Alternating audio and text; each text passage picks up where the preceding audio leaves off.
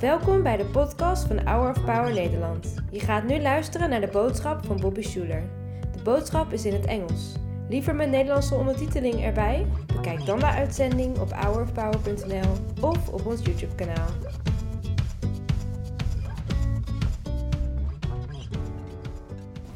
Today, I want to talk about the importance of keeping good company with the Lord, particularly as it has to do with personal development. I like the phrase personal development, even though it's overused. It is a term that I think we could incorporate into our view of discipleship.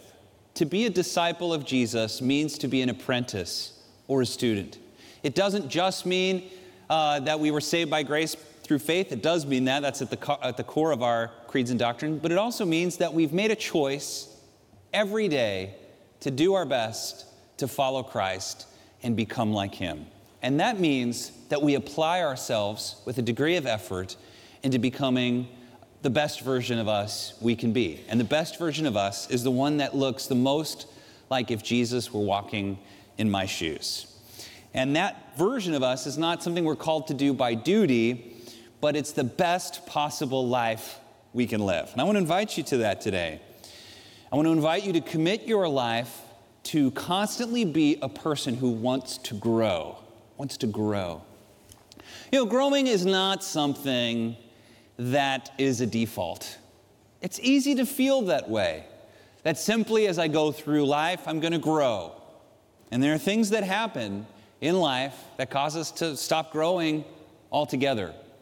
It's easy to fall into this trap because when we're born, growing is just what we do, right? I mean, you look at a two year old becoming a five year old, and that person is growing. And the price of their shoes, every year, new shoes, that's expensive. I'd love to invent a pair of kids' shoes that expands somehow over time, that grows with the kid. But in life, we're always growing. And I think there's something as a kid about going to school that forces you to have some kind of personal growth. You have to learn how to read and write, arithmetic, and all of those. So there's a sort of ongoing growth that happens. But when we leave school, when we go to the workplace, when we get into the rhythms of life, it's now up to you to grow or not grow. And I think what happens is most people kind of stop or only do it when they're forced to do it. And I want to encourage you to commit your life every day to build little things into the habit of your life to make sure that year after year you're growing. Maybe slowly, but you're growing. You could look back and say, Yes, I've learned more, I've grown more, I've become more like Christ than I was a year ago. We serve a God that even when we mess up a million times, He continues to forgive us. Isn't that good news? That God sets aside His ego when we offend Him and He just forgives us over and over. He commands us to forgive people 70 times 7. You know why? Because that's what He does with us. He loves us. And there's nothing you have done that can cause you to forever be away from God. He is always waiting for you with open arms. And so to grow, we have to not be afraid of falling in this way. So I want to encourage you that there is a great reward in God's company. Growing and living every day with God, it's, a, it's the best, honestly, it's the best kind of life we can live. I remember when I was in college, in business school, I went to a, was lucky enough to go to a Christian school, but I also, at the time, uh, worked for a real estate investment company in town. So I did both things. And at the school, most of the kids really were, you know, pretty Christian, and they were really committed to God. They chose a Christian university because they cared about that in most cases. But at the investment firm, most were not Christians. In both places, I made lots of friends, but there's two whose stories kind of went in opposite directions. One, there was a guy named, we'll call him Brian, that I worked with, really great guy, did have a foul mouth, but I really liked him a lot, and we became pretty good friends. And I remember at the time thinking if there was anyone that I ever thought was going to succeed in life financially, it was going to be this guy. He was so set that someday he was going to get a Porsche 911 Turbo. He had it on his wall. I don't know if he listened to like Tony Robbins a lot or something, but he like visualized this is the dream and this is my life. This is who I'm going to be. I'm going to make money and I'm going to get there. And I just really did admire I don't think he was a Christian, but he, I admired his drive to want to get you know, to that place. And then there was another guy who lived uh, on our floor named Rick, we'll call him Richard, Australian guy. He was an old man though. I remember I was 19 or 20 at the time. He was 25. And back in college, there weren't a lot of those. We just remember thinking, oh, he's like my dad's age or something. Look how old this guy is. But he was, he had a way about him. He was, uh, as I said, Australian, but just full of God's life. And he had a way of just seeing the needs of others. When you were with him and he talked to you, he had very bright eyes. And it just felt like his enthusiasm was contagious. And when you talked to him, he was like he was seeking to, to know how he could help you and love you and be a friend to you.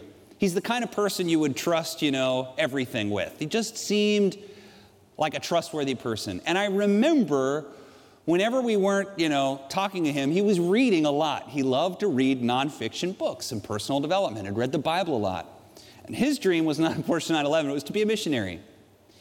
And I remember years later, coming back around, let's say 10, 12 years later, within one year, I met, re-met both of those guys to hang out and sort of see how their lives were going. And that same guy, Richard, who wanted to be a missionary, he did. He went off and became a missionary. He met the love of his life and was married. He had a really great marriage, and they had like way too many kids. I forgot how many it was, but a lot of kids. And he was just bubbling with joy, had the same kind of enthusiasm. And in the process, invented some, I forget what it was, invented some kind of thing, has something to do with camping, sold it to a company, and was like now rich as Crassus. I mean, the guy was like made some huge windfall payday, was still doing different things, but but just because he found a need and invented this thing, he had this big windfall. And so here he was. You wouldn't know he was rich, but as I got to talk to him, I heard this amazing story. Not much later, I met with that other guy, Brian, who I thought would be the most successful guy ever. And he was still, he had bounced around a bunch of jobs. He was driving a BMW now, but as I got to know the story better, I realized he probably couldn't afford it. He kind of over leveraged to get it. And it seemed like he was never really happy with his roommates, bounced around a lot, and he wanted to be married, but he said, Well, I'm not going to get married until I really make it. You know, now he's in, well into his 30s. And, and I just remember thinking, you know, just, just meet a girl now. You know, if you really want to get married, go meet somebody. And it was interesting how the one friend who wanted to be rich and wanted a nice sports car, there's nothing wrong with that, but wanted that 911 so bad, it really didn't turn into anything in his life. But the other guy who just loved people and wanted to help people, like as a bystander, not as a bystander, as a byproduct, he got this huge payday and he, and he got this great family. And I'm sure his life isn't perfect, but you could see that in one person, he wanted to become a better person and he wanted to help people. And the other guy wanted an awesome car. And how those two lives led to two very different results. Can I tell you something? I need you to hear this today. Results are from who you become. You can desire those things all day long, but it's not until you become a magnet to those things, it's not until you develop into that type of person that the things you want in life come to you. As Jesus said, Seek ye first the kingdom of God, that is the reign of God in your life. That you become a Jesus kind of person. And all these things, all the other stuff that the pagans run after, will come to you because God knows you need them. So, but if you seek first his kingdom, you'll just naturally attract those things. And no one but Jesus can show you the very best way to become that kind of person. Yes, there's other people who have wisdom, but the best person to follow is Christ. Results in life are from who you become. It's from who you become. And today I want to encourage you to get on the path of discipleship and of wisdom and of feedback, to always work on every aspect of your life to become the type of person that attracts the kinds of victories into your life that you need. Maybe today you say, I'm never going to this, I'm never going to do that, I can't do this. You know, God is so involved in your life and loves you and is for you. We're going to see that in the passage in Hosea, where so much of the healing and goodness that you experienced in life is from God, even though we didn't know it and how very often we just think we did it or we just think we were lucky, but really it's God who's doing it. Nita sang a song, I'm not lucky, I'm loved. What a positive, good way of viewing life. that when good comes into our life, it's because God loves us, even though, even though, even though God is for you, not against you. He's on your team, He loves you. In Hosea, which Hannah read today, Hosea is a prophetic book. It's actually a poem, most of it. And Hosea is a very sad poem, like so much of the ancient script. Hosea begins like this He marries, and almost instantly, his marriage goes wrong. His wife cheats on him, and God tells him, Pursue your wife and win her back. And so he does. And he pays off her debts. And then she cheats on him again. And so he pursues her, and there's this back and forth where she cheats on him, and he pursues her and pays off her debts and just keeps going after her. And it's this heartbreaking story of a man who wants to save his family. As the poem goes on, then, you see that God uses this heartbreaking story to, sh- to show the prophet Hosea this is what my relationship is like with my people. You know, if you could read the Old Testament in one sitting, and you can't, it would take forever. But if you could and you really watched it, one of the things yeah, you'd call it like a motif in literature, one motif you'd see over and over is God's people are troubled. So he saves them and blesses them abundantly. And then they turn their backs on God and, and do horrible things to each other and to the world. And so God with, withdraws his blessing and they get into trouble. And in their trouble, they cry out to God. And so he rescues them and blesses them. But then when they're blessed, they turn their back on God. And, they, and it's this like, how many times, how many times will this happen? And I think it happens hundreds of times over and over and over in the Bible. And this is what God's talking about with Hosea. God tells Hosea, I want to bless my people. I want them to have victory.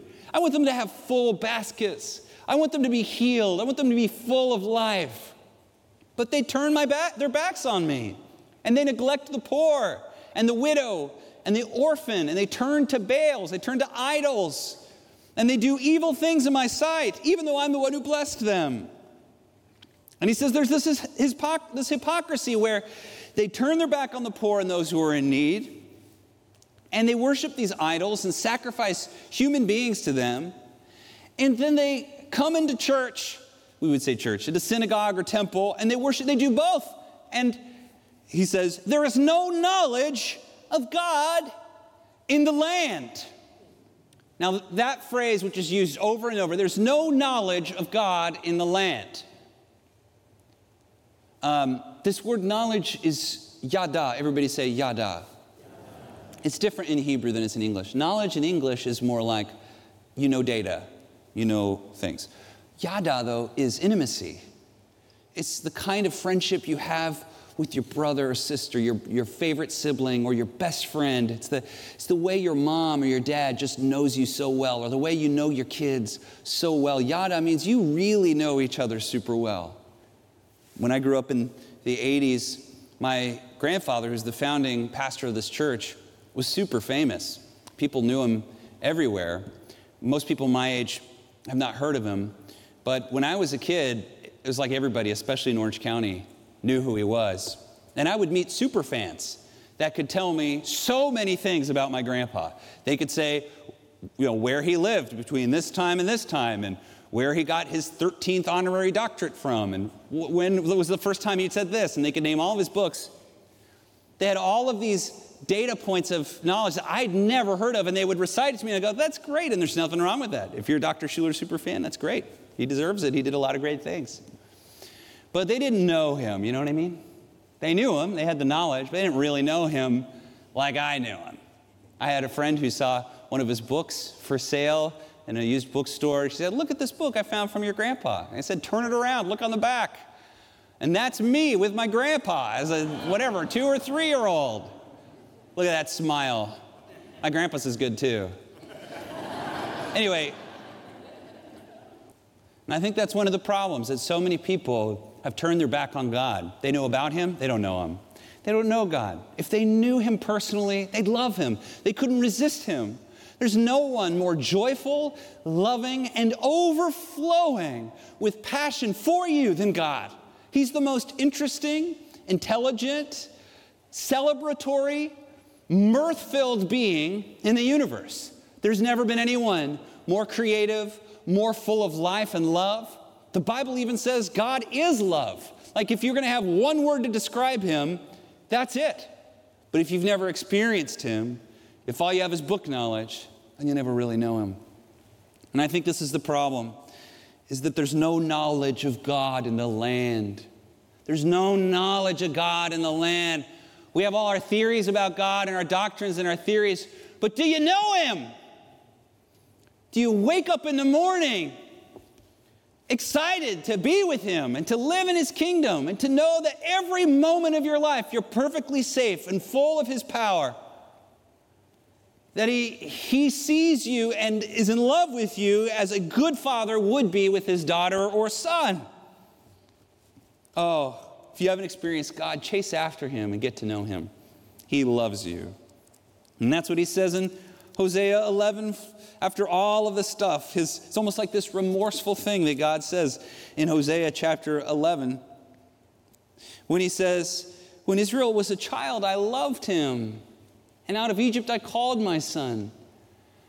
But the more they called, the more they went away from me. They sacrificed to Baals and they burned incense to images. It was I who taught Ephraim to walk. Ephraim is another way of saying Israel taking them by the arms. But they did not realize that it was I who healed them. I led them with the cords of human kindness, with ties of love.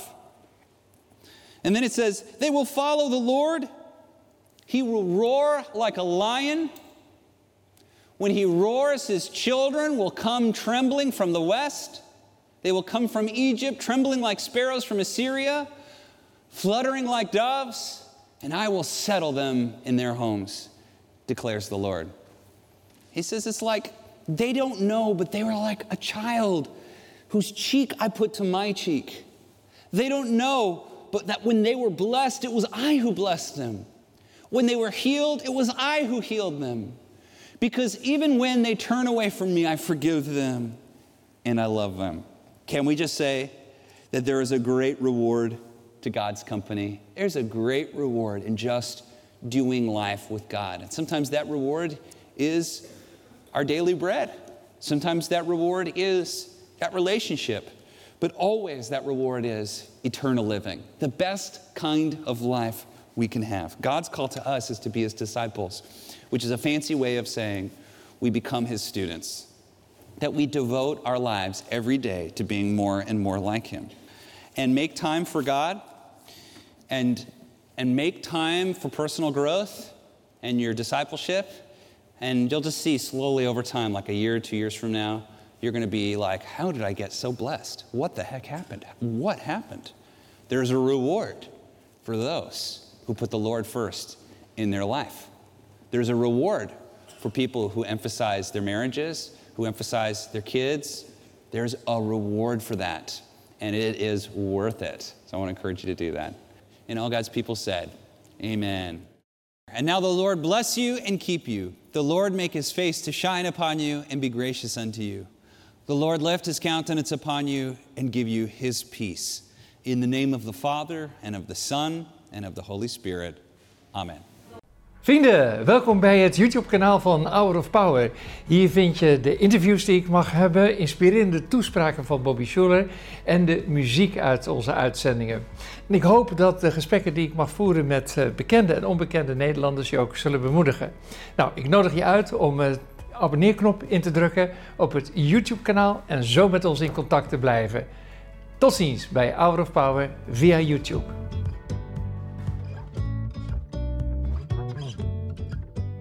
Bedankt voor het luisteren naar de podcast van deze week. We hopen dat deze boodschap jou heeft bemoedigd. Wil je meer weten over Hour of Power of dagelijkse bemoedigingen ontvangen? Ga dan naar www.hourofpower.nl.